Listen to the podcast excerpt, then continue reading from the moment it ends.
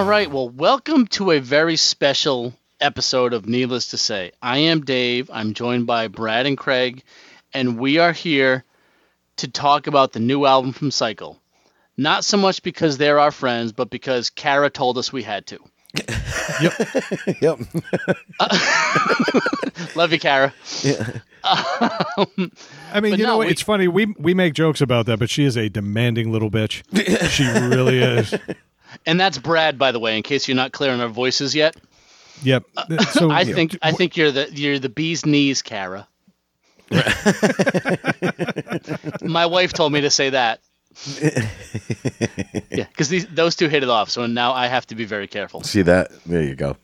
Yeah, So I mean, this has been a long time coming. This episode, we've been pushing this album pretty much since they announced uh, the single release date, which we got to do. We had a 15 minute exclusivity window. Yep. And we thank them for that because we put it on the internet. People had to listen to our intro and two minutes of week in review before they got to the song, and then and then they just put it on the radio where everybody could just hear the fucking thing. But hey, we still got it, and that's, That's what right. matters. Yep.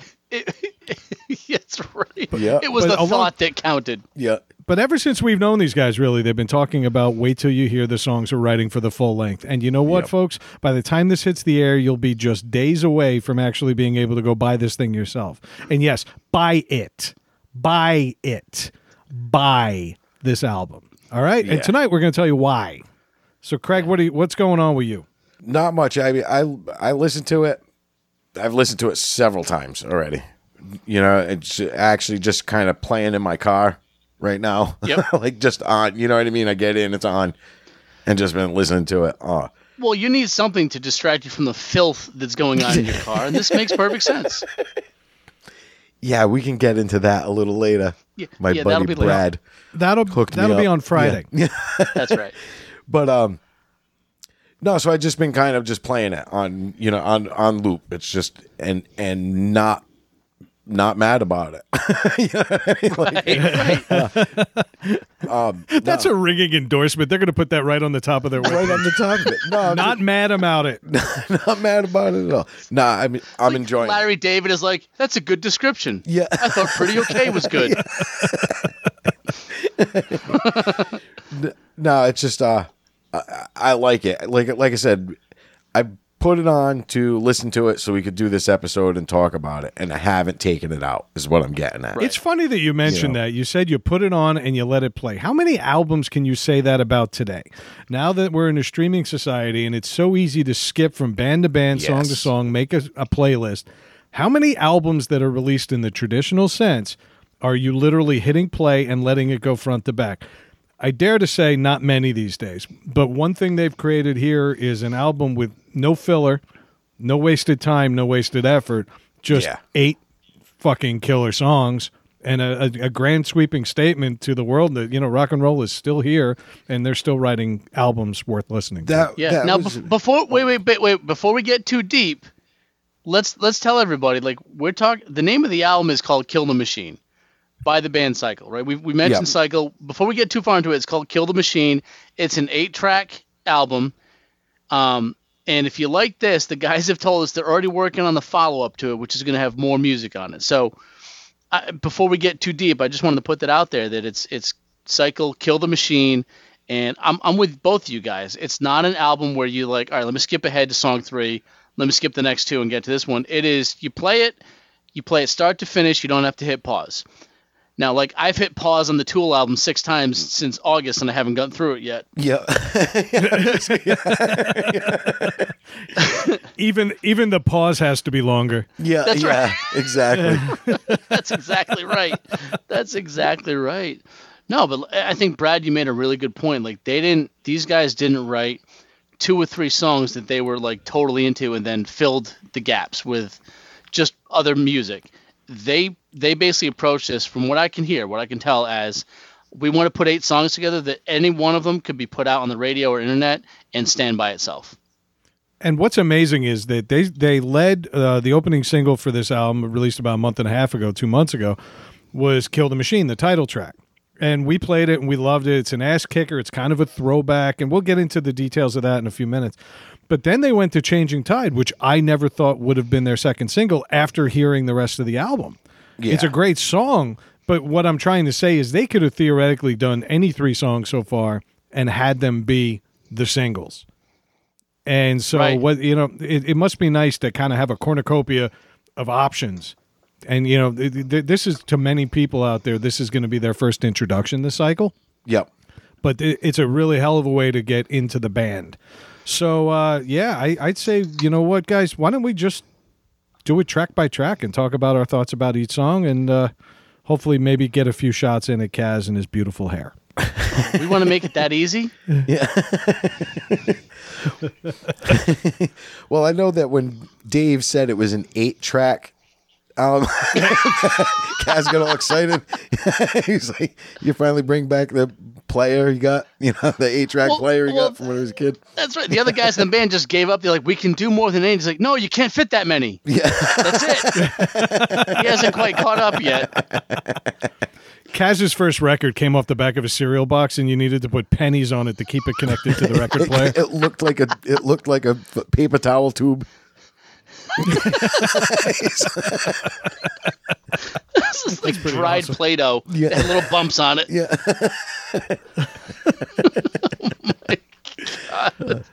God, we love these guys. I don't think they like us anymore, but God, we love these guys. It's too late. We've already got the album. We've yeah, already yeah. got it. yeah, that was that was the plan. Yeah, So uh, what do you no, say, guys? so- you want you down with this plan? Oh yeah. yeah, why not? Why don't we? We can. I think. Why don't we? We can play a little bit from each song, and then we'll we'll give our, our thoughts about it. yeah. I'll just give a little sample of each song because we can't play it. We're gonna keep it hidden, Tease it, as Tease it were. Yes, exactly. We're not. Nice. In other words, we're not giving you a free album, fuckers. Go out and buy Exactly. the fucking thing. That's right. And, Jesus. and by the way, every 20 seconds, one of us is going to burp or fart anyway and ruin it. So It's usually during the solo. That's right. That's right. We all squeal in our own ways. So the band is Cycle with a P. It's silent. Um, consists of four members: uh, singer and guitarist Seth Saloy, uh, drummer Jay Spine. You've got uh, Mike Kaz uh, playing bass, and rounding things out is Joe Nicolazzo on guitar. Brad, why don't you bring us into the first track off of Kill the Machine? All right, I think we can all agree that an opening track, especially on an album as important as this one is to Cycle, is it's important. It's beyond important, and that's why I was surprised that they went with arguably the oldest song on the collection because it's a song we heard from them three years ago, but they never actually recorded. And uh, the intro track is arguably my favorite track on the album, and that is "King Without a Throne." Yeah. And I le- because if I was going to have somebody come up to me and say, "Hey, you keep talking about cycle. What do they sound like?" This would be my two-floor elevator speech into the world of cycle.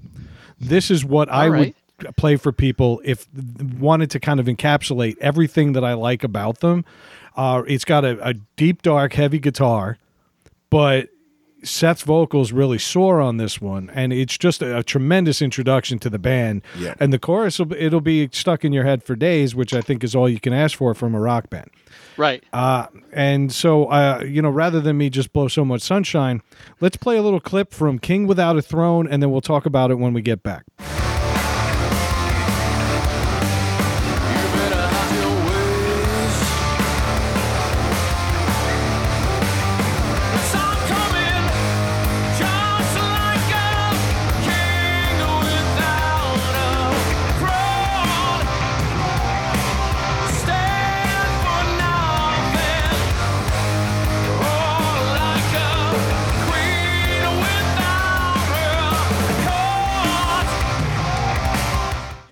Yeah, the way that bridge comes right into the chorus, it's propulsive. And that's something I've always liked, whether it's death metal or or even pop music. As long as it builds to something, Yeah. that's what I live for in all all the music I like. It's energetic, it's heavy, and I've been babbling so much. What do you guys think No. of this song? Hold There's- on, I'm there's a looking up build-up. propulsive. I was gonna say there's a build up and a payoff. Craig, Craig is so accustomed to hearing that word without the pre, he's not sure what to do with it. If you were more propulsive, your marriage would be so much happier. the only thing propulsive about Craig is that thing coming out of his neck, but that's not the point. We're reviewing an album. What? All right, we're reviewing an album. You're just being disgusting by existing. But let's let's get into the music. So you know, I I like I like the fact that they started the album with this song, and here's why: you get every instrument highlighted early on in this song. You get the drums and the bass bringing you in, Yeah. and then you get the guitar riff and you get Seth's, vocal, Seth's vocals. So then you, you get a, a quick taste of everybody right off the bat. Yeah. And then yeah, it it's brings like a you into the- sampler plate. It It's a- is it's an right out, of- but it makes sense, yeah. It's an introduction to the band. right? and it, which and and it makes sense. To, I thought it was smart to start with the bass line because when you've got a guy like Kaz, you- he might not be around by the time you get to the end of the album because he's so goddamn old. So you want to feature him early.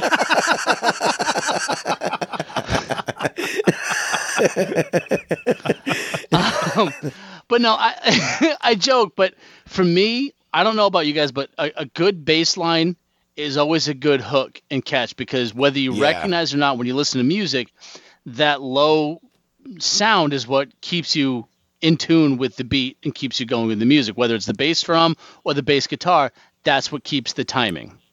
Yeah. Yeah, I, I couldn't agree more. And, you know, it's funny that you mentioned Kaz's age. I really thought the second single, Farting Dust, was an odd choice. It's, who knew they had wind instruments? Digidaroo. but uh, honestly, I, I actually, why am I talking again? Craig, tell me what you think of King Without a Throne. Now, we've had the pleasure of seeing this song live several times. Yeah. Yeah. And I thought this really captured the energy that we've seen on the live show. Yeah, no, I mean, I like it. It's a good, like you, like Dave said. I like how it co- how it comes in with that ba- with that bass line, and then it's, you know it kind of builds up into, like you said, an intro- introduction to the band. Um, I. It's just, it's it's a good tune. It's just a good song, and that's that's the thing. It's funny. It's um, it's rock and roll. It's just rock and roll. That's my thing that really attracted me to me to this because we don't have it anymore. You we don't get this anymore. You know what I mean? Yeah. At, at on the like, um, I mean, there's there's rock and roll bands out there. There is, but I'm just saying, it's just there's just something about it. You know what I mean? That I that I There- like. I'm like this is. It reminds me of the rock and roll that I. I don't want to say that I grew up with, but like that, you know, that really grabbed me. But it's got the modern take to it. It hasn't, you know, it's a, it's evolved, but it's still grounded in that straight You know, up it's rock funny. and They, roll. they, they shy away from the term hard rock, but I'm, I'm going to call them out on that here. This is a hard rock song. yeah, Yeah. Yeah. When we met with them, Joe's well, one of his biggest influences was Black Sabbath, and I can imagine Ozzy singing this song. Seth's obviously a better vocalist. That doesn't take much. Uh, my ass was a better vocalist than Ozzy. Let's be honest. Yeah. but I, in terms of vibe, this has got a real s- early Sabbathy vibe. In that, in that weird flower power, it's still rock and roll vibe. Yeah. But there's something sinister underneath with that riff. Yeah, and it kind of set it sets the tone. The, the whole album doesn't really fall into that vibe. That's how diverse it is. But I gotta give it to them on this one. They- you know, again, I call them modern hard rock or something like that. Yeah. and they always come back to modern classic rock. And I think this is this one leans a little my way.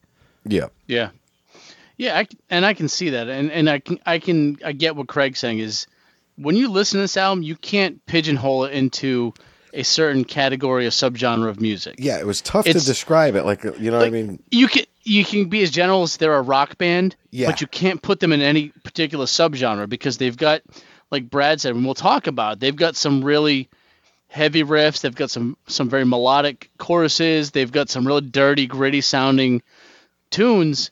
And at the same time, you get Seth's vocals that are very crisp and clear and powerful. And none of those fit into one little clean bucket Yeah, they kind of spread across multiple genres, and that's why I think it, it makes sense to what you said earlier, Craig, that you can put press play with song one and not touch it until the album's over. Yeah, exactly. And like you said, it And I- introduces it. You know, it gives you that introduction to everybody. But you can tell, like Brad said, um, you know, Joe is influenced by Sabbath, and you can, you know, you know, and these other guys have influences that we've talked about, and you, you can hear them in throughout the album. You know what I mean? Yeah.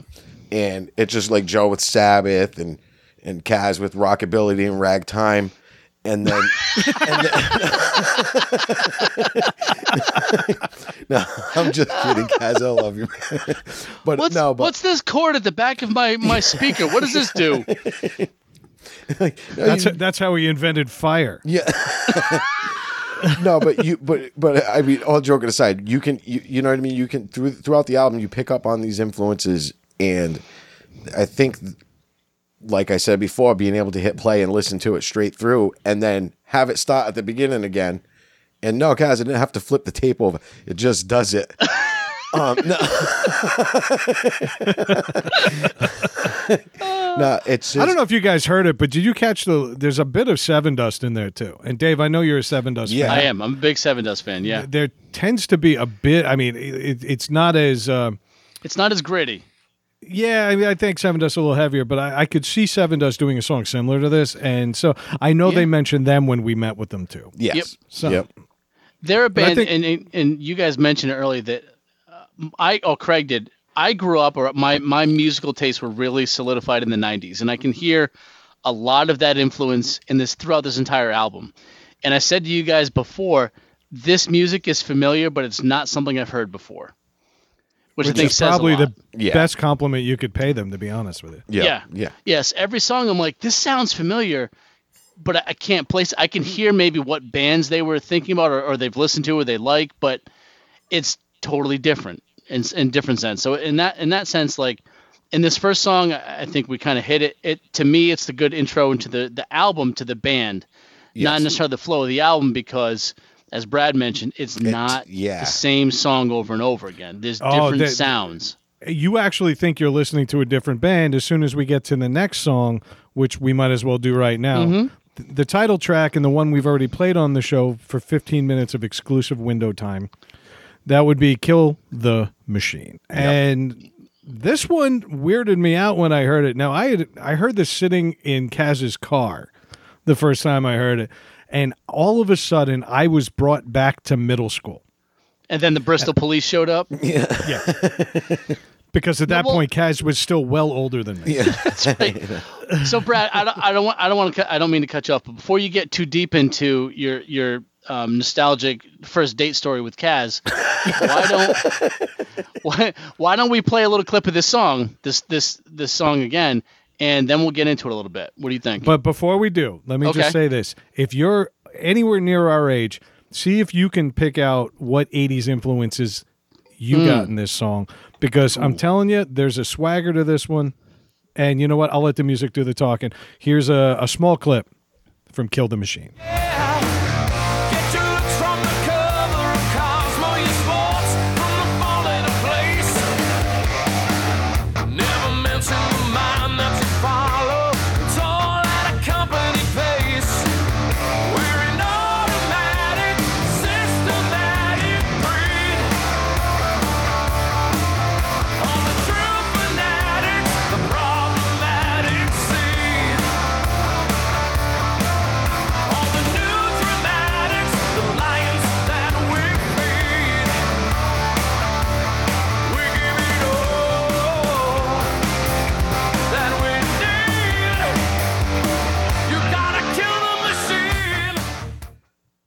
All right, so what do, what do you guys think of that? There is definitely something different going on there. I mean, King Without a Throne led off like with just a solid rock song. Yep. And then they threw immediate curveball.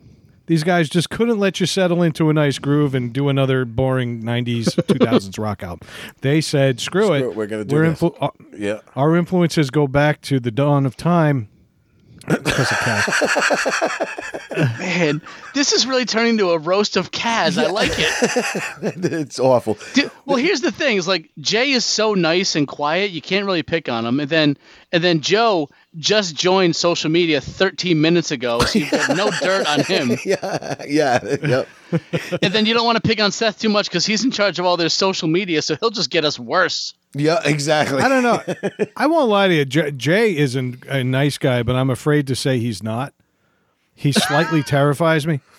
if we're gonna roast all of them, I got to tell you the thing about Jay is he he looks like the kind of guy who will like buy you lunch and then while you're eating lunch with him, tell you how to build a bomb.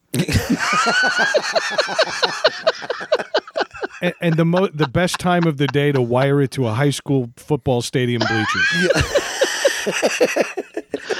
He's almost like Milton from Office Space. Like, I'll burn this whole place down. Yeah. Fucking drummers, man, they're they're they're powder kegs, and you know I, I can tell they're just balls of energy. Yeah. Uh, obviously, I'm joking, Jay. Uh, your performance on this album's killer, but we'll get Yeah, to it that is. later. Oh, come uh, on. His, his hi hat is the best instrument on this whole album. Just stands out above everything else. Oh, I, th- I I thought you were making a tall joke. Oh, no. I. Damn it. I missed that. I hate myself, but I'm glad you picked it up. I know because w- when Jay stands next to Kaz, it's like before and after pictures. It's crazy. yeah. Bring your kid to band practice day. Oh, Sorry, Jay. Love But you. Don't anyway, about Yeah. Don't about send a the bomb to my house. about the song. Let's get into it, man. I Yeah. mean, I I think I'm getting an 80s vibe. There was a band I listened to back in the 80s, which not many others did, but it's a band called Bang Tango.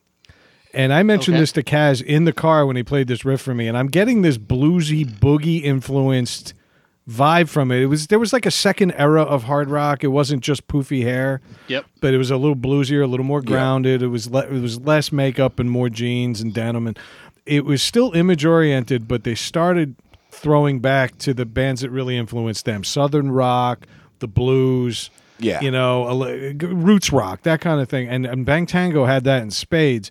And I got a lot of that from this riff um, because it's so much more upbeat than King Without a Throne. Yeah. It is. It, I- it, it, it's. God, Craig, I'm sorry. Oh no, um, I really like this song a lot. I do. Um, you, you know, it was one of the one, one of the first songs I heard.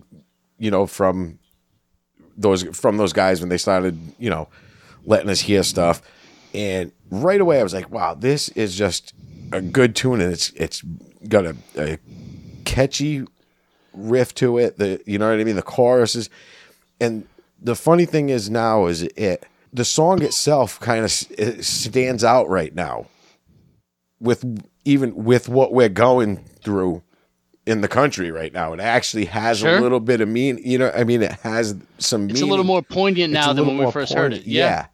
exactly and um i kind of i kind of like that you know um Yeah.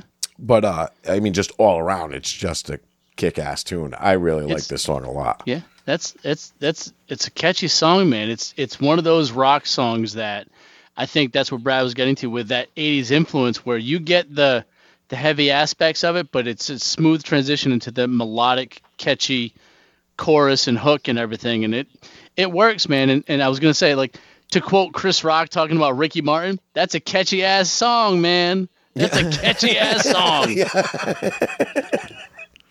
Because like like all day, like I I could have not heard this song for weeks, and if someone if I heard the word cycle, I'd be like, "You've got to." I it's Yeah, it's it- going in my head yeah. immediately. That chorus is in my head. Dun, dun. Yeah. I like that. I love it. It's it's just got a good fucking Yeah. drive to it. I like it. I just can't believe you mentioned Ricky Martin on here. When I said 80s influence, I didn't mean Menudo. Hey, you got to be more specific, pal. This is where the shit goes, baby. Right? Although, you know what? Kaz was old enough to be the manager of Menudo. Not just going to let that go, man. No way. No way.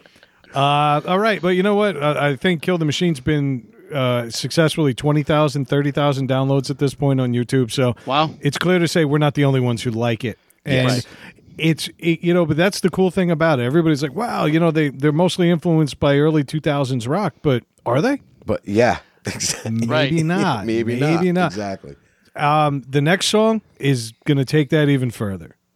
Uh, the the third song on the album is called "The Outsider," and that's the probably the most appropriate title I can imagine because this one really stands out in an album of rock songs. This one has some really funky and weird, not funky in the musical sense, just funky in the fucking weird sense, guitar effects Yep. but it was it's Yeah. all kept together with the glue of what might be Seth's best vocal performance on the album, and that's saying a lot.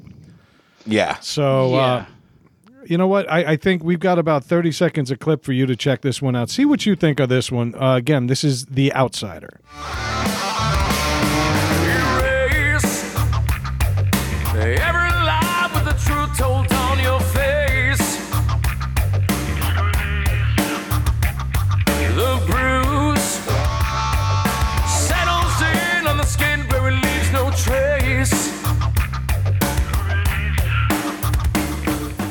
All right, so what do you think? Did you get any weirdness from that? I mean, when I say weird, I, I I'm not talking like, you know, it's Rammstein. No, no, no. it's, just- yeah, it's, it's not German underground metal weird. No. yeah, it doesn't sound No, like he I- just I'll- got hammered and passed out on his pedals. I don't. It's yeah. It's not weird. Like I expect to see. I expect to see someone like dismembering a body while eating a, a turkey sandwich type of weird. Yeah. It's. I almost know, said I get- banana sandwich, which would be just No, as it's weird, but I don't know. it's it's That a might have been unique sound. It's a unique sounding riff. It's just got a Yeah, co- a- and a I- I'll, I'll be honest. For I me, like- I and like this, it. yeah, this this song for me, and this might sound a little weird and off the path, but it it's not so much how it sounds or how it feels, but like I almost get like a oh god, you guys are gonna bust my balls, but like a Bob Seger feel, simply because it's more of a little story in this song than just lyrics about something. Do you know what I mean? Like this, like the the, the title, "The Outsider," it kind of talks more about. I I don't know. This, there's like a story to it, and I feel like the the music builds into giving you a feeling of like like Brad said, it's it's a little different. It's it's heavy, then it's strumming, then it's picking, and then you get this lyrical story, and then back into the chorus. So to me, it was the, it's a song that's not just eh, let's write a song, put it out. It's there's a story behind it. There was something there. I, I don't Yeah. think they wrote this one for to be a single, and it could be. It's catchy as hell, and Yeah. the vocal Oh, lines. yeah. it- it's still structured in a very verse chorus verse kind of vibe, but I feel like there's a different energy when the way Joe plays on this one, and it might be Yeah. Seth too. Uh, apologies to those guys if I'm miscrediting, but there's uh, I don't want to call them pinch harmonics, but there's almost a Zakk Wylde vibe during the during the bridges yeah. All right. where they it seems like they're pinching a bit. Then they do that pick scratching on the string, on the lower strings, and it- that i- is an effect. I don't know if they've used it before, but they've never used it this well. Yeah. And I, I was really blown away by it, and it's just different. And we're hearing different vocal runs from Seth, and uh, this one really impressed me. Well, is it my favorite on the album? No, but they're now three for three in terms of not sounding the same. yeah. Right. That yeah, exactly. Yep. You you you know who it is, but it's not the sound you expected if you listen to the last single. yeah. At this point, I think Seth could sing at a Yanni concert. Yeah. and it would become a cycle show very quickly. yeah. You know, like Yanni would play like the sound of wind, and then they'd go right into break, and that would be it. Yeah. Sound of wind. So now Yanni's ripping off Kaz Yeah. with his fart Well- tracks. well, well, they both wanted to. They both wanted to ask the same girl to the prom. Who was that? Queen uh, Elizabeth before she got married. Cleopatra. we, we've been ripping on Cash pretty hard. I gotta say, I, I, he's know what it is though. He he's such a great. I mean, the, the whole band is. These guys are just great sports. Yeah. you know what I mean. And we have a lot of Yeah. fun with. We have a lot of fun with them. We've had some back and forth with them, with Kaz, um, during during the um whole The Friday lockdown, Fandango. and He, he was doing the Friday Fanda- Fandango. Him and Kara. And um, it was a Facebook live show they did every Friday night, which was awesome. I looked forward to it, you know, and um, and we, you know, threw some jabs back and forth at each other. It's been fun. That's what we that what we're doing. Yeah. Kaz, If you guys think we're being unfair, too, one Seth sent us the free album, Yeah, so we can't pick on him just yet. And jo- yeah, yeah, and jo- and Joe is not conscious, so making fun of him is kind of wasted breath at Joe, this point. Joe's still catching up on Facebook posts from 2006. yeah. He's all angry about Harambe right now. Right? that fucking gorilla deserve better. oh, He's calling. All he's right. called Seth just now. He's like, "Have you seen this dress?" This thing gold.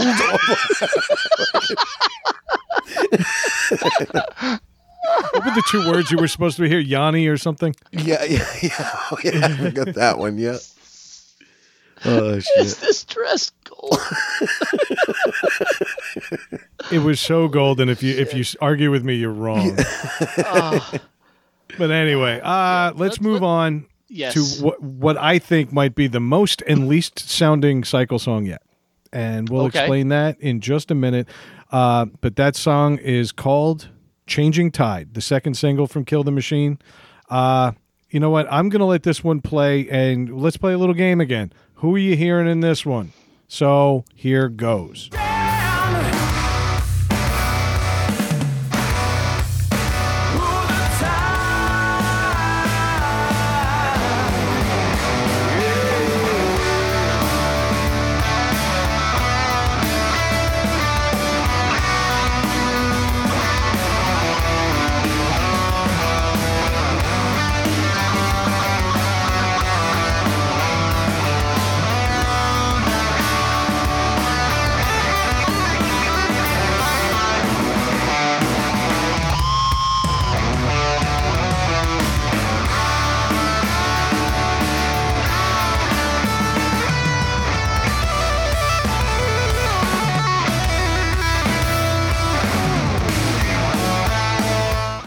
Right, kids. Uh, there's only one correct answer here, and it's one word, and it's five letters. And if you got that wrong, you're an idiot. I think it's ooh, pretty pick obvious. me, oh, pick me. yeah, yeah, fat guy in the back. Oh. I don't want to answer now. You look like you work at the fucking zoo right now. I'm looking at you. He's got this beige button-down shirt. Holy shit! If you got up and had work boots and brown socks up to your knees right now, I'd fucking. He, you do, don't you? No, I don't. God damn it. He's the chocodile hunter.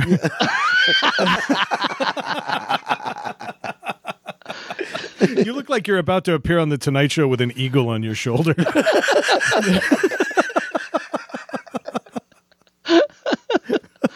You just, I'm just, you call me Beard Grills. Yeah.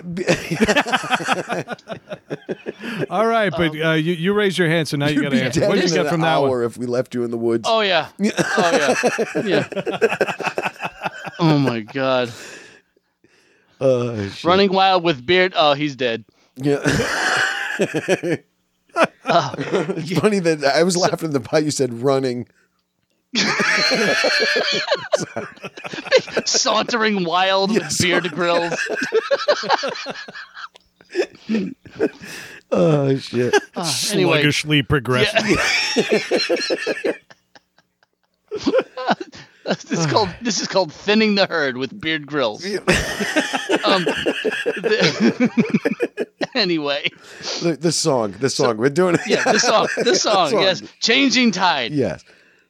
Uh, this to me, and I think Brad hit it. This song sounds to me. I heard more '90s rock in this song than any other song, and the, it sounds like Creed. I think that's where you were going, Brad.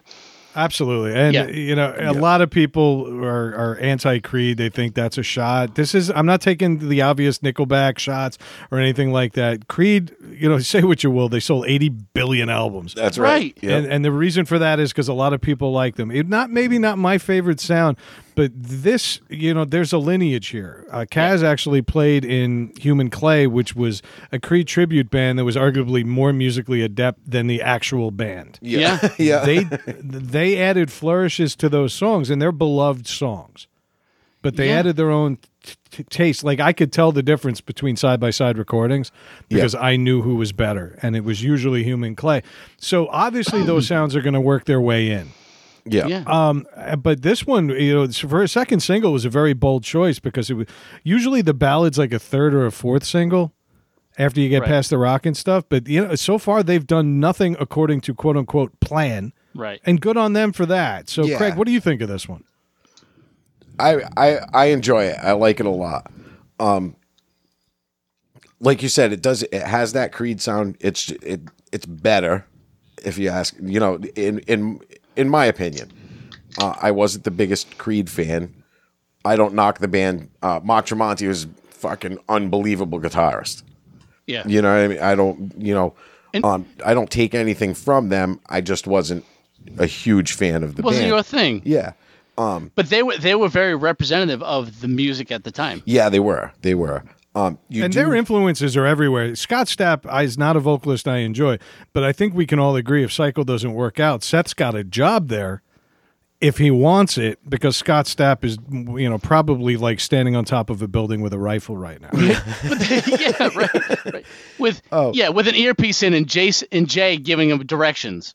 But, but but you're right. like but like Scott Scott Stapp had that that kind of like put up like stand up on a pedestal and sing and preach at the same time and and Seth's vocals kind of mirror that but they're they're cleaner and more powerful. yeah, they are. Seth. This could, song is the same approach. Like it's a ballad but it's not a slow ballad. Yeah, Seth could have a job in a lot of bands Yeah. and be better. Yeah, he could. You know? Yeah. and uh, that's not just blowing smoke. That's um, the, the guys can sing, man. And uh, And, and I think this song is very representative of them on, on softer moments. You know, it's Yeah, certainly not yeah. going to be the, the last ballad they ever write. And I'm sure that a lot of them will follow that influence. But, you know, they, they honor their influences. They don't, like, mirror them. yeah, They don't ape Yeah. them. exactly. They're, they're honoring them, but again, it's still cycle. And when you get a song that initially caught me, I'm like, oh, no, they wrote a Creed song. And by the chorus, I was like, no, they didn't. No, they didn't. Yeah, They wrote it. yeah. Right. And- it's and- it's. Go ahead, Brad. I'm sorry. No, I was I was actually going to hand it off to you. So go ahead. I was gonna say it's one of those songs where you can, like, you can kind of get all the feels for rock music all at the same time. Like you can get into heavier riffs and hear it, and at the same time you can belt out a chorus and sing with, sing along with the singer and feel something. It's not just a rocks. You know what I mean? Like it's you get into it for different reasons at different. And that fucking solo, I should have mentioned this earlier. I mean, I think even if I'm not in the mood for a slower paced song, I'll turn it on because the, the I'm going to use a word that Craig is going to have to look up for hours. uh, the solo is nothing short of incendiary. wow. I know what that means. really, No, you don't. Shut your face. you you do because Jay told you. no, I think uh, the the guitar solo is something, especially in the 2000s when rap rock and nu metal took over. The guitar solo went away. Even Metallica abandoned them for Saint Anger. Yeah. And I, so uh, it's nice to see that they're honoring the the meaningful guitar solo. Yeah. there aren't many guitar heroes left, Yeah, and and Joe Nicolazzo is not only a guitar hero; he's my hero. but there's there's something to be said for getting a good solo, whether it's from a singer, a guitar, the right bass player, the right drummer, that you have just as much impact and you feel the same emotions through that instrument. Uh, because let's be honest, a vocalist is an instrument in a band. absolutely. Oh, yeah. yeah. So if you're doing your job and you play and you write your music and play it the right way, people can feel what you're playing no matter what instrument you're using.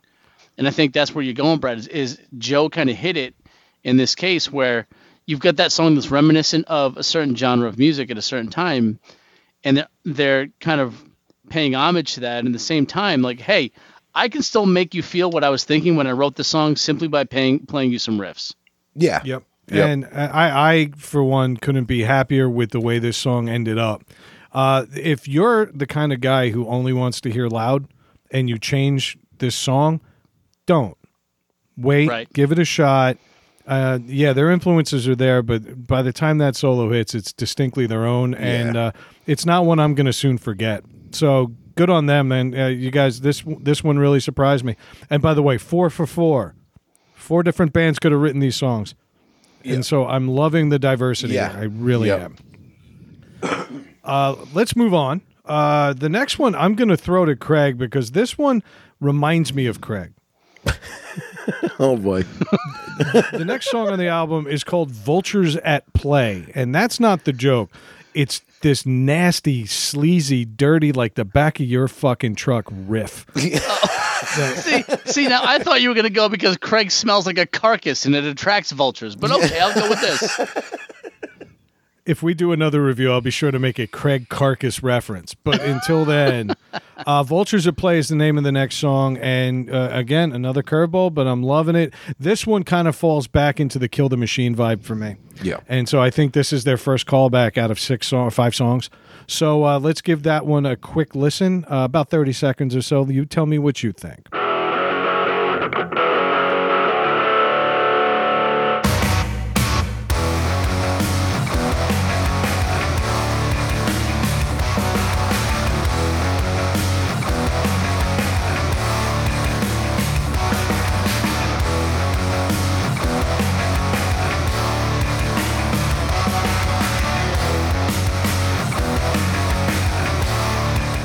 Right. So, I mean, I, I got a lot to say on this one, uh, but That's I surprising. got to. T- uh, yeah.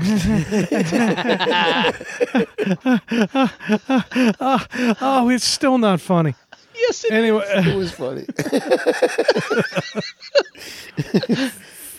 all right, we'll get into our douchebaggery on Friday. Right. Yes. Yes. Yeah. That's yes. Tonight that's what the we are for. we are here for friends. yep. I uh, want to hear what Dave has to hear about. Think, uh, blah, blah, blah. Hear things say, Dave. What do you have to say about vultures at play? Vol- uh, this song I think was a little is a little flip for me, meaning it started off. uh, It's one of those songs that starts off almost like you're hearing it through a wall. You know what I mean? So you almost have to focus in a little bit more, but then it, it picks up and it's like, oh, oh, that's the sound, and you get into it and it has this. It's almost like a trade off between the instruments and then the vocals, the instruments and vocals, but it has the right flow.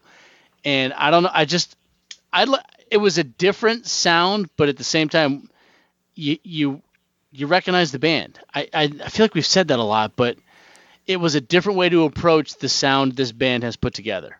Yeah, it falls into the cycle paradigm, Yeah. but you know, I, I'm gonna kind of come out of left field with this one. Okay. And I, I don't know if you agree. I got kind of a Foo Fighters influence here, and I don't think that's an insult at all for anybody who hell likes no. honest, honest rock and roll. Yeah. Uh, you know, it's hard not to be influenced by that band. They can play just about anything. They might be the most talented collective group of musicians in some time. right. And I got a vibe that they were, you know, like this was a cycle doing a Foo Fighters style song. Uh, but that riff, it's nasty. It is. It, it and it almost reminds me a little bit of Kill the Machine. It's got that similar swagger to it. Yep. So I, I, I was actually, it's one of those songs. The first time I heard it, I'm like, all right, that, that sounds like that. And I then I hit it again, and I'm like, okay, now I get it. And by the third or fourth time, I'm like, I really actually like this song, and uh, that's kind of a compliment to the band. You know, Yeah, there's layers in there. It's a little dirtier than what you'd expect, but at the same time, it's it's that sound that like, hey, I I like how this sounds. I'm not sure where I've heard it or if I have heard it. I like it. It's a little gritty, but I'm feeling it. Yeah. Yeah, but you can imagine it as gritty as it is. It would sound good in a bar. It would sound just as good to fifty thousand people with Mm-hmm. stadium. lighters. Yeah. Yep. I, I, I, I- you know, again, this was a slow grower for me. I am admittedly not a tremendous Foo Fighters fan, and that's not all it sounds like. But there's that something about that driving guitar, yeah. You know, and it, it's something that Dave Grohl has mastered. Did you and say slow grower? Did you really just say that? I did. I did. And you expected us to let that slide? I see your face in my nightmares. Do you realize what that's done for my erectile dysfunction? You have no idea. well, you just described it for everybody, apparently. Yeah. There, there are no little blue pills for your big fat pink face. so now, like, Oh yeah, Craig's on the call. What do you think? yeah. No, so like that, that, the way it starts, that gritty, like you said, you know, not to copy what you said, but it was, it's like that, that dirty, gritty, you know, chop to it. Now, you guys have been in my truck before. So it won't surprise. know dirty and gritty and choppy, yes. So it won't. It won't surprise you to know that I like this song immediately. it did like The, no. I the like- difference is I want to listen to this song. I don't want to get into a truck. Yeah. no, th- that was the thing. Like you said, you know, it took you a few listens to grab onto it. Like, yeah, I like this song. Me, right away, I was like, ooh. Like, right when it started, I was like, ooh, I like this. And it didn't stop. You know what I mean? There was no like, oh, you know what I mean? Like some songs, you know, you'll get that good, like, oh, I like that. And then it's like, oh, I don't like this part. Oh, okay, they're back again. It wasn't like that. It was um right through. I was like, it just continued on. Um I like I it a should lot. make a disclaimer too. I should make a disclaimer. We've been doing a lot of pigeonholing, and let, let's be clear about something. I everything that they do that they might be influenced by something. It's still going through so many cycle filters. Oh, that absolutely. there's no doubting Yeah. who you're here. I just want to make sure that people don't think we're describing a band with all these disparate influences that can't decide what they want to sound like. We're, we're actually saying this is arguably what makes Kill the Machine such a cohesive album. Is this is a band truly showing you everything they got? Yeah, the- it's, Yeah. There's so many different. It's it's so different from song to song, but it's not. It's still it's it's still cycle. When you hear it, you're like, oh, that's cycle, you know. But it's like, oh, that's cycle. you know what I mean? Like, I I know me personally when I when I hear about new music and I go try to read up on it, I want to have comparisons and analogies so I have some kind of basis for what I'm about to get into. yeah, And I think that's what we're trying to do is is like we're not putting them in a bucket with any particular band or genre. It's like, hey, if you like this kind of sound and you relate to it, you're gonna get that same feel from this song or this band. And I think that's where we're going. And for me, even if it's a band I know and they've put out a new album, I want to know from other people what does this sound like? Yeah. Does it still sound like the band, but you can feel other music or genres or times bleeding into it? Because that's what I want to know I'm getting into. and not only that, if if you if if like you said with any band, if it comes out and somebody's like, uh, you know, it's a new band or whatever, and they're like, you know, oh, how is it? I'm like, oh, it's good. You'll like it a lot. It kind of reminds me of of this. You know what I mean? It has this Yeah. feel to it. I'm so it's not. Yeah, Even record labels do that. If you look at the ads in those magazines, now I don't know who still reads rock magazines anymore, but they used to say for fans of, or if you Right. like this, you're gonna love this.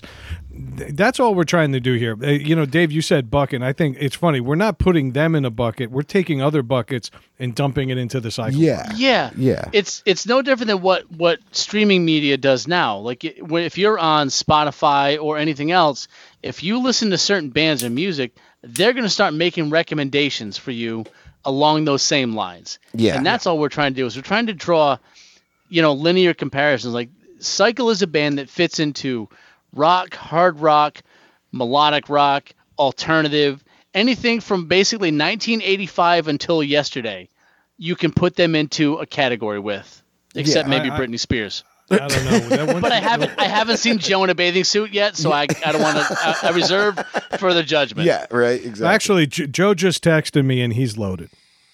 Nice. Is he wearing a snake? Because I'm in. He's not a girl, not yet a woman. yeah. but oops, he did But it anyway. again. Low I mean, hanging fruit. Low. It was so low, but It was. You could have kicked that fruit. Sometimes when it's that low, you just gotta pick it up. You know. you know. So uh, yeah, that was Vultures at Play. Yes. Yeah, Yes, Vultures yep, in yep. play. May not have been the most cohesive review of it, but it's a song that I think takes multiple listens, like most of the songs on the album. Uh, but that that riff's just nasty, and I, I think is. at the very least that'll keep bringing you back until you start peeling back the onion a bit Yeah, and seeing what yeah. else is going on there. The next that's- song took me longer. Why? All right. Eh. so uh, uh, give me the song first. All right, the name of the song is called "Dying to Live," and it, it's a pretty cool title. I dig it. I, I anytime death is involved in a title, that's pretty much ninety percent of my playlists anyway. Most also, of my how songs, Brad's wife describes their sex life. But let's get let's move on.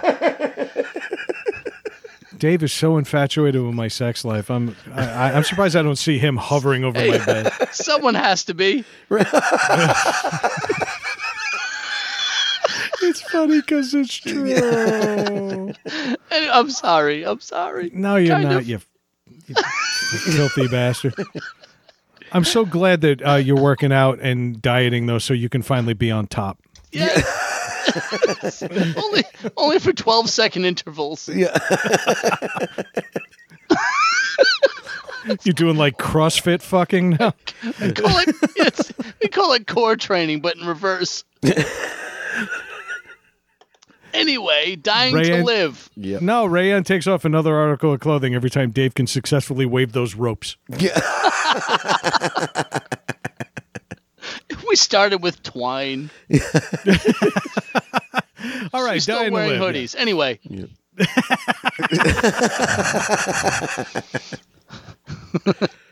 Uh, so this is called "Dying to Have Sex with My Wife." Uh, no, "Dying to Live." I this to me was of all the curveballs on the album. This is the one that I. It was like getting a curveball from a, a strictly fastball pitcher. all right. Like I wasn't expecting this one at all, and it took me a good twenty-five minutes to remember back to the spring of 1995 for an influence that I got from this. And I know these guys are going to get mad at me for saying it, but I don't fucking care. Right, well, let's let's hear it first. Let's hear the clip first and see if we can we can we can pin it. Yeah, we got about 30 seconds of this one too, and this again is Dying to Live.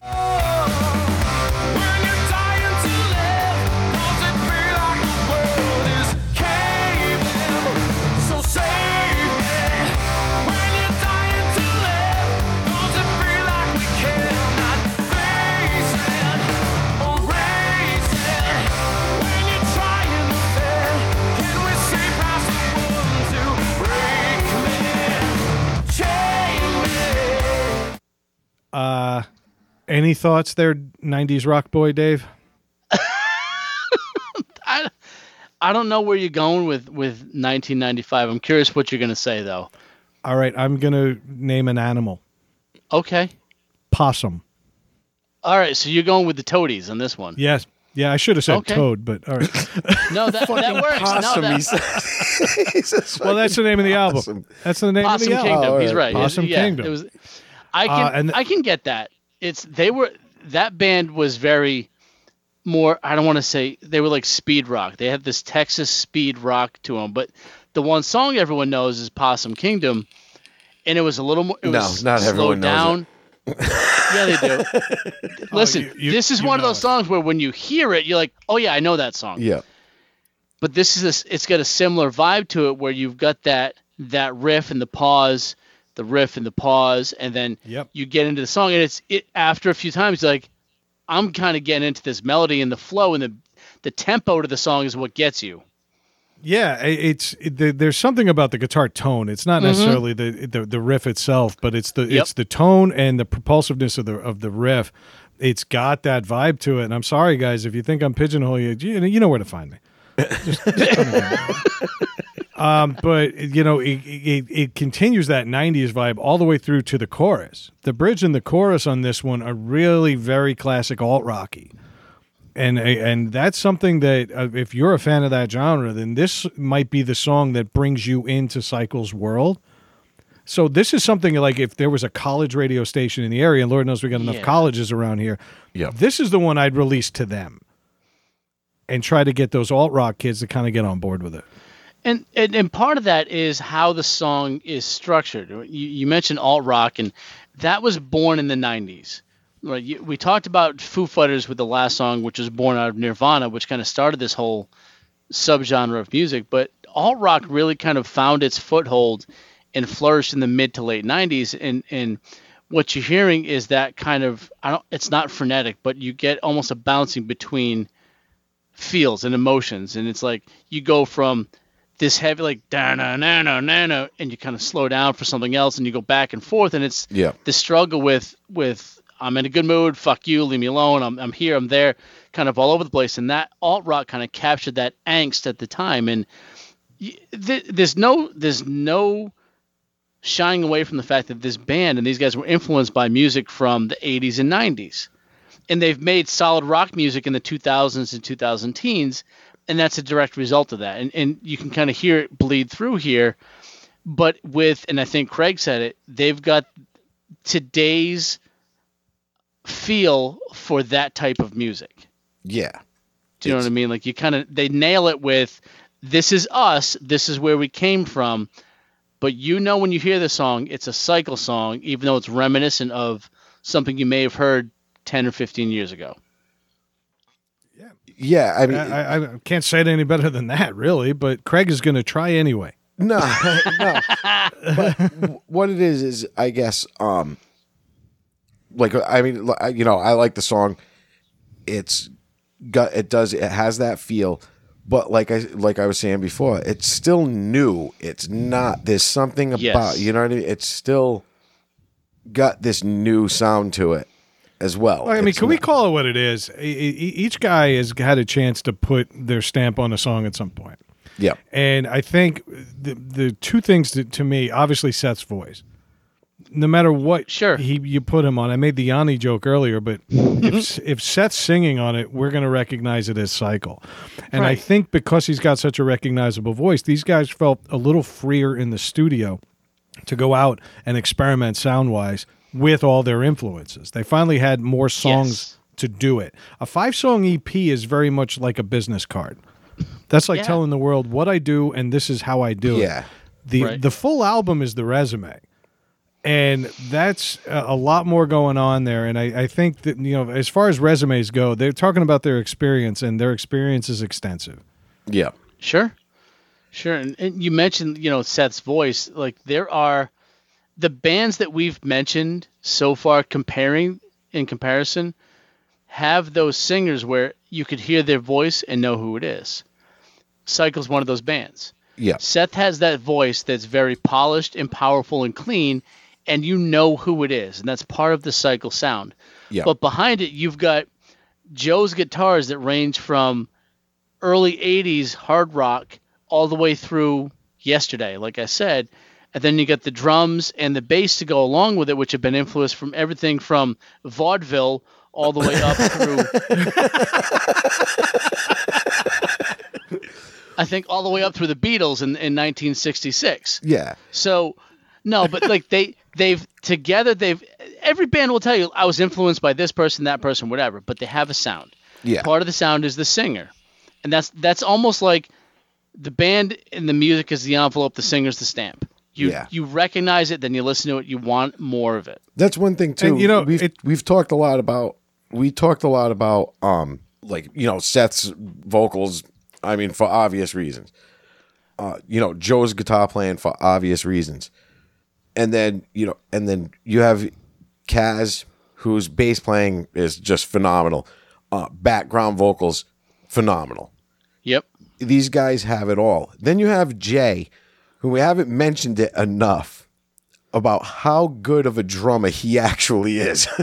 you know what I mean? right. We haven't we haven't brought this up, and he's shown it in every single song we've talked about so far, and we kind of haven't mentioned that. Yeah, we're we're bad at this. Basically, we we said, "Oh, Seth's an amazing vocalist, and Joe's a, a, a you know just a, a fireball of a guitar player," and then Kaz is old, and Jay may or may not be a terrorist. Yeah,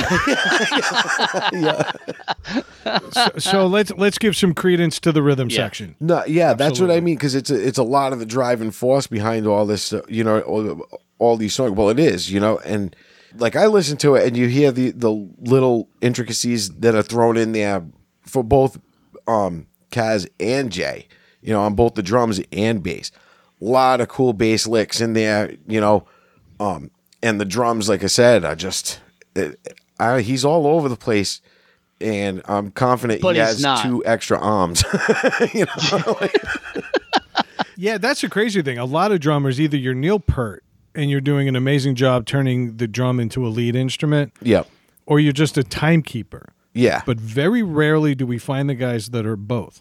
yeah, Right. And Jay, Jay's little drum flourishes. No, this isn't Rush, and they it, only because the songs don't have to be, not because he's not capable of doing. Oh that. Uh, yeah, Th- but there are flourishes in these songs that may not be evident to the naked ear or the untrained ear, I should say, but you'd miss them if they were gone. Yeah. Yeah. And that's for damn sure. And the song is infin- infinitely better for having him. yeah, Yeah, there there's a reason why songs are memorable and catchy and get stuck in your head is because there's a bass line and there's a drum tempo to these songs that are, aren't overt, in your face, and, but they're there and they carry songs. But at the same time, like the very first riff off this album, you know that these guys are players in the band because you you don't start an album off with your drums and your bass player unless they're heavy influences on the whole sound.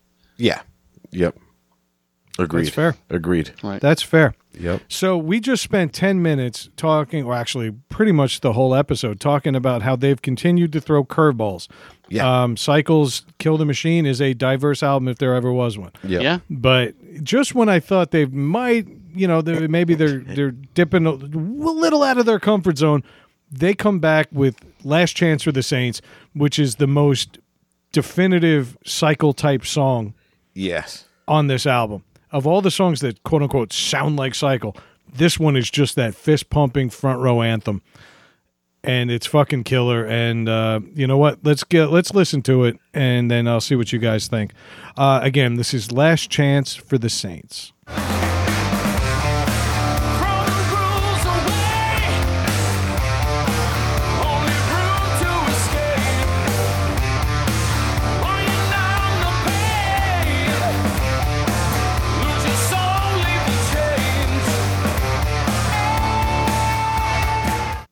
So I think Brad kind of nailed it with the rock anthem, get behind, stand up in the front row, and get into it with this song. So I Yeah. want Brad, I want you to kind of lead us into your thoughts on this song. there my favorite part of this song and that's kind of how we made this list full transparency we picked out our favorite parts of the song because we could sit and theoretically go through lyrics and we can go through every riff and twist and Yeah. turn it would be a five hour episode for a one hour album Yeah. and I, I don't see that being a good use of anybody's time Especially because that's Uh, not because- what we do. yeah Right. and, and and i'm pretty sure after tonight this is going to be the last time we review yeah. it to, be, to be honest with you, I, w- I actually was going to bring this. You know, we don't normally we don't review albums. You know, um, we we're all music fans. You know, we know music, but which I think is kind of a fresh step aside from your normal music critic or someone that would do this because we're listening to it from almost the average Joe point. The guy, me, We're just music fans. I'm just That's a fan it. of music. Me, the guy who's just driving around listening to it in my truck to enjoy it, not to Right. Pick it apart or you know what I mean, or do anything like that. I'm just like, I like this song. you know, you know. it's like it's like a few weeks ago. I actually asked Brad. I said, "Hey, I've been into this one band lately. Give me some other bands that sound similar that you might think I like." This is one of those situations like, "Hey, what's some good rock music I can listen to right now that's coming out?" yeah, This is first thing on the menu. yeah. Yes, Listen to this. You know, and and I mean, it's obvious we're friends with these guys. Not only we've been breaking their balls all night, but we've been breaking their balls for almost two years. Yeah, So it's you know, it, some would say this is a biased review. Let's be clear about one thing: if we hated this album, we'd be the first ones to broadcast it. If we hated this album, if we hated this album, we wouldn't be doing this show right now. This episode. And Yeah, and uh, you know what? If it pissed me off enough, I might do it just to trash them yeah, and tell them that, yeah. and say if it's going to take you three fucking years to make an album, at least make it listenable, you sons of bitches. But I didn't do that. He's only doing this because Jay knows where he lives. yeah, right. yeah, exactly. That's right. And he and, and he's just short enough to get under my deck where I can't find him. Kidding, Honey, brother. did we get mail? No, it's Jay. Is there is there powder coming out of that letter? Yeah. Anyway, uh, no, Jay's not a terrorist. He's just a hell of a drummer. Yeah. Uh, last chance for the Saints. If if I had again, I said it about King Without a Throne, and I stand behind it. I think King Without a Throne to me represents everything I like about Cycle in a roughly four minute, you know, package. yeah. All right. But Last Chance for the Saints is kind of a, a better anthem for this album. It, it's like saying, like, you know, this is us, you know, so they Yeah. started with them and they almost closed with them. We're going to get into the closing track in a few minutes. But Last Chance for the Saints to me is is kind of like, yeah, these are all our influences, but this is Cycle. This is like Yeah. and and it's an ass kicker. It's an ass kicker, but there's something they do with the riff. There's a pretty solid intro riff, and I don't know if they double track it or if uh, Seth and uh, Joe are actually playing it simultaneously. Yeah. But it almost seems like when they go into the chorus or into the bridge, I should say, they're, they it's almost like they double up on it. Yeah. And then there on top of it, Seth, I said earlier, you know, you want to hear him let loose. This is where he lets loose. Yeah. And Yep. his vocals, I don't think he's ever reached this far, at least on album. Uh, that, that to my memory. And so to, to me, this is a standout track. Absolutely. I agree. I I said it to you guys before. I said it's almost like that. It's like that that rock anthem tune. You know what I mean? It's just got that feel to it. It's that song that if you were at a concert, everybody's singing it. Yeah. You know what I mean? Like Every- if like if you picture a crowd at a show together, like pumping their fist at the same time, yeah, this is that song. this is or if you have a cookout every third of July and you've got one drunk friend that gets too drunk and just wants to chant the same song over and over all day, this is that this song. is that song. Yeah, this is the song that Brad is going to perform in his garage. to millions and millions of mosquitoes. Yeah, I'm not sure. I am not sure why you're using future tense. have you already done a cycle show? I have done the the entire Surfaces EP. Yeah, Nice. nice. And uh, this is a sentence that'll never get repeated, but will definitely be abused later. Um, I play Seth the entire time. oh my god. I'm so happy we're recording this. I even Oh, and I, not only am I happy that we can bust your balls, but I can't wait for these guys to be on like a media tour Yeah. and that soundbite come out on like social media. So for anybody Oh, yeah. that doesn't know, there's there's actually a YouTube video out there about a section of a show called Brad's Secret Revealed. Um, but uh, Brad likes to do air instrument performances in his garage. Brad holds air guitar concerts in his garage yes. by himself full at three o'clock in the morning. concerts, not songs. No. Full from from the fade in of crowd noise to the fade out of thank you, we love you, good night. So the whole point is last chance for the Saints is the is the song Brad fake plays before he drops his fake mic and walks off to bed. Yeah. Except that this is the second to last song in my virtual concert. Yeah. Okay. Yep. Yep. Okay, the next one, I actually lower my non their microphone stand to get it to get it to Seth Soloy's height, and I I do the closing track from Kill the Machine. Uh, what will go down as my favorite cycle song until they beat it. I Yeah. used to love Break, and I still love Break. Yeah. I love Kill the Machine. I still love Kill the Machine. Nothing has topped in terms of music, in terms of vibe, in terms of lyrics, and a, a complete change of tone. Now that we talked this whole album about different influences, this doesn't sound so much like other bands as much as it sounds like a band that not only came into its own, but is now actually planning on expanding this sound into something even better. Yeah. And that song is White Flag, the closing track on Kill the Machine. And you know what? I'm not going to talk. I give you nearly a minute of audio right now. This is White Flag.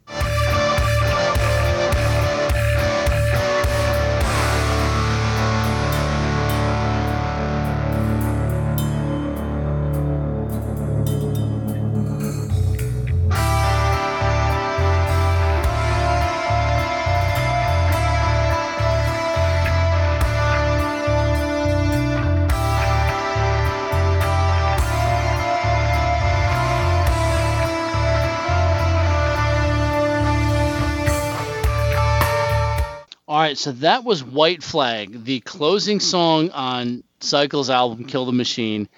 And I don't know about you guys, but the, the, the sense I got from that song is they just decided to friggin' let loose.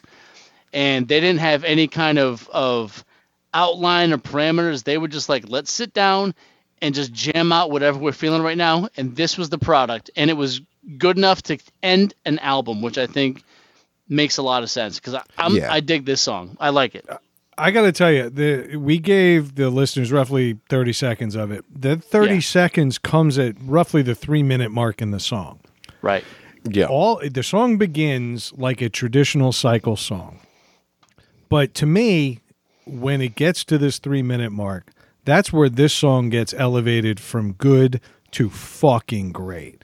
Like the chorus is great, but they go into this moody I don't want to say ethereal because that sounds like Enya, and that's not what Yeah. we're talking No, about here. yeah. But but there's there's something. It's a little deeper, Yeah. uh, and there's a completely change in tone. And I'm going to throw a band name out, two band names actually, that n- have never been mentioned tonight or about this band ever. The first one is Queensryche. Yep. Wow. Yeah. Okay. Okay, Yes. Yes. Yep. All right. Uh, th- there's a song called "Anybody Listening" uh, towards the end or at the end of the Empire album. Yep. their big album. Uh, that is completely just like a a complete mind trip. It, it, it's it's light, it's soft, it's ballady, but it's not a ballad. It's moody beyond belief. You feel like you're standing in the fog off the shores in Seattle. Yeah. okay. This that that section for me took me there. And then the vocals, Seth does something completely different. And I'm going to throw a band out that will never be mentioned uh, with Cycle again, and that is Type O Negative. Holy Oh shit. Oh yeah. Huh. I and I could see. I, yeah. Okay. There is I- something spooky and deep about his voice that he's never done before, Yeah and it brought me somewhere else. No, else. it's funny now because when you when you said that, I kind of I I I I hear it. I you know what I mean? Like I see, I know what you're talking about. That's pretty good. I thought you were going to mean, say he's the not Everly singing about Brothers, I but oh. Heverly, bro, Heverly brother. yeah, I, I I don't know. I like mood in my music. I Yeah. I like a lot of goth stuff, even though the the imagery of the, the eyeliner and the the corpse paint, like that doesn't appeal to me. But I do like the soundscapes they create. Yes. And I think this is the first time they've created a soundscape within the concept of a cycle song. Yeah. yeah, Now, for, for me, like I, I've mentioned this before, but there's this is reminiscent for me of a lot of bands that I used to listen to, listen to now, where you go through the album, you're like, that was a good album, and there's one more song at the end where the band was like, let's just jam, and this was the end product.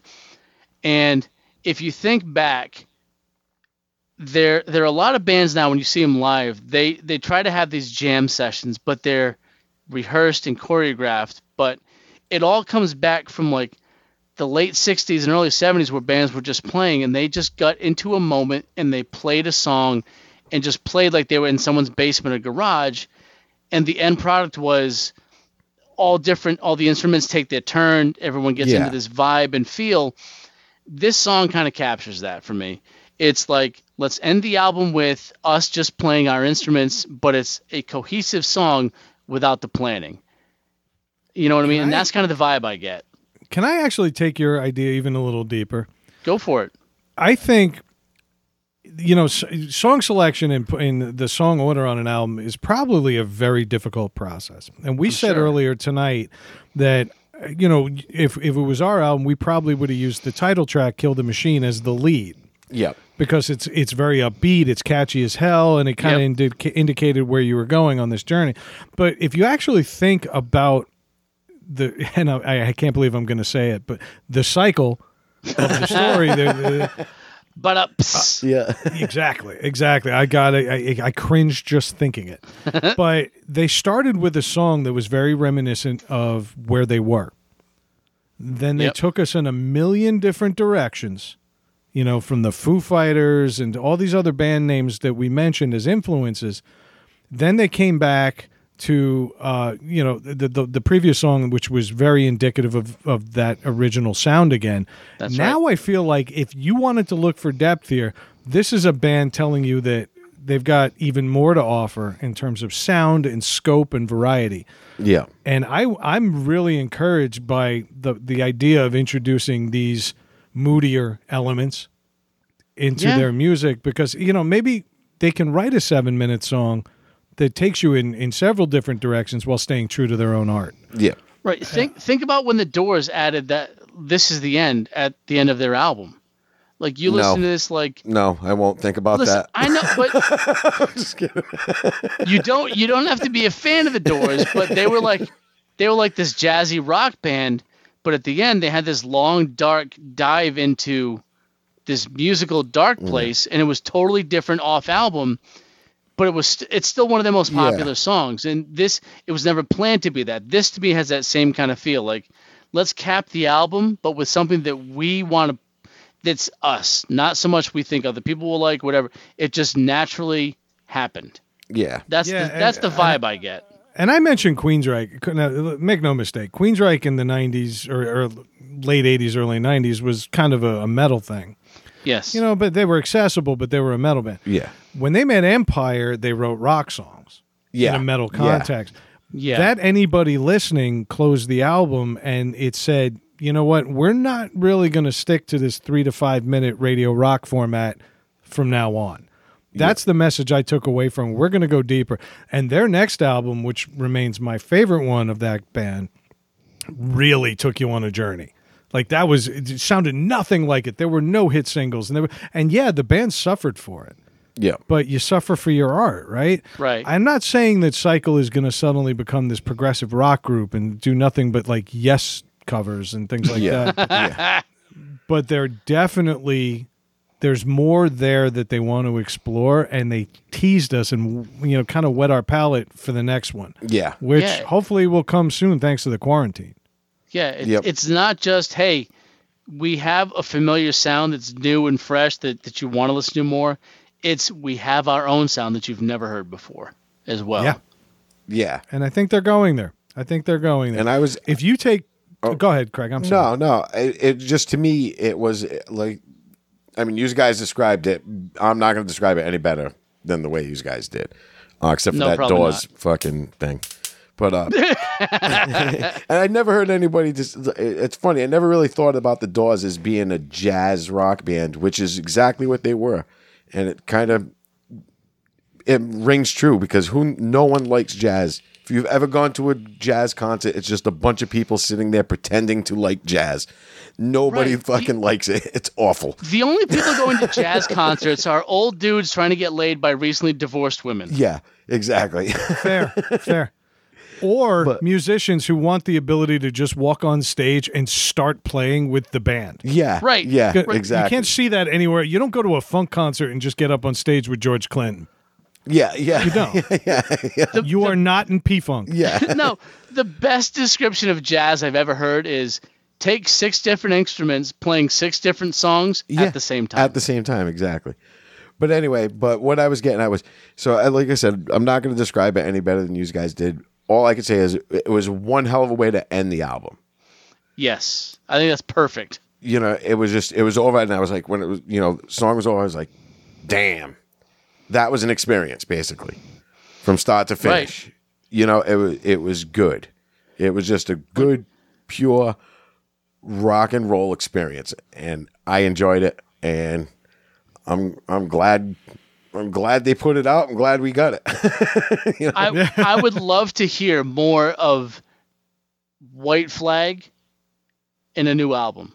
Do you know what I mean? Like that, That- sound is yeah. something like I like where they're going. I want to hear where the next album takes them because over the course of eight songs, like we just talked about, we've gone all over the place.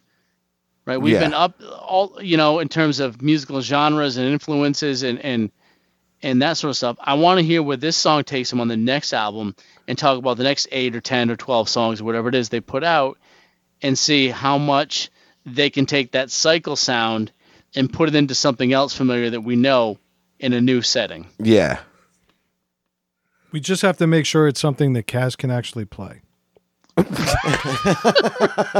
jeez. oh man, All right. Uh, let's put a fork in this one. Uh, a very, very Yes. enjoyable album. So many thanks to the four gentlemen in Cycle. That again is Seth Solois, Jay Spine, Joe Nicolazzo, and our favorite punching bag, Mr. Mike Kaz. uh, if you haven't figured it out by now, we are very good friends. with these guys. Uh, we have used the term family more often than not, and we mean every minute of it. I cannot thank these guys enough for trusting us, not only with their song, but with this album review. We could have very easily put this out without their blessing and still had it be our thing. Uh, again, I want to stress if we didn't like it, we let them know it Yeah. but we genuinely do there's a re- we like to hang out with talented people it helps get our minds off the fact that we aren't Yep. exactly. Yes, because we're used to hanging out with each other. So this whole trust thing you were talking about, does that mean I have to take all these burned copies of the CD out of the back of my truck? it, it- based on the back of your truck if you can find them you can sell 'em. That's right. uh, No, for all the neat Brad, Go you make go a good point. Like we, we're doing, we're it's a Wednesday night for us, and new, Yeah. normally we're doing this on the weekend. We set time aside to talk about this album to promote. We wanted to promote our friends, but not at the sake of discrediting ourselves for Yeah. whatever credibility we have. We Yeah. wouldn't take the time out of our personal lives to do something like this if we didn't believe in it. Yes, exactly. You know, this this is an album we talked about that we put it on, we play it, and these guys are friends of ours, so we're gonna give it a listen. But we're not gonna give it two or three listens if we don't like it. Yeah. We've been listening to it since these guys shared it with us, and we can't stop. So we decided we wanted to spend some extra time together talking about this music and letting you all know how good it is that we enjoyed it. Yep. You know, we've talked about what we get into and what we like over the course of the last three and a half years. This is something we're taking extra time and focusing on just this to let you guys know about. Yes, exactly. and uh, the fact that we completely fucked up the audio on our own episode this week has nothing to do with that Yeah, yeah. with the yeah. reason that we're doing this But uh, hopefully, Um, hopefully we'll get these guys on the show. Um, so, you know, sooner than later, just That to is uh, in so they can uh, defend themselves. They, they can try. at least, you know, at least. Uh, but um, yeah, no, it was, it was, it's. I love the album. This was a fun show. I'm glad we did it. All right, so what you're going to want to do, uh, normally we'd be putting our own promo in here, but tonight it's all about the boys. So uh, we want you all to go to www.cyclemusic.com on June 12th. June 12th. That is one week from to actually what time this by the time this episode airs it might already be out. I don't know, but I mean, But, uh, Craig's Ju- so busy with his unemployment shit, he may never get to this. Right? That's it. yeah. Exactly. It's it, it's it's tough watching a pool get installed. I know how busy you are. But anyway, uh, June 12th is the release date for Kill the Machine. Cycle is going to be available anywhere you get good music. They'll probably be on Spotify, but I'm strongly encouraging you guys go to Cycle Music, buy it directly from the band, support local music, Yep. support good music. Yep. It's okay. Support support art, and uh, go do the right thing and go get it. Uh, even if you don't agree with everything we said tonight, at least we got your attention. Uh, gentlemen in Cycle, thank you again. Uh, we're going to be talking to you very, very soon. But uh, tonight, I want Craig, because he said very little tonight, I want Craig to take us out. Needless to say, they killed it.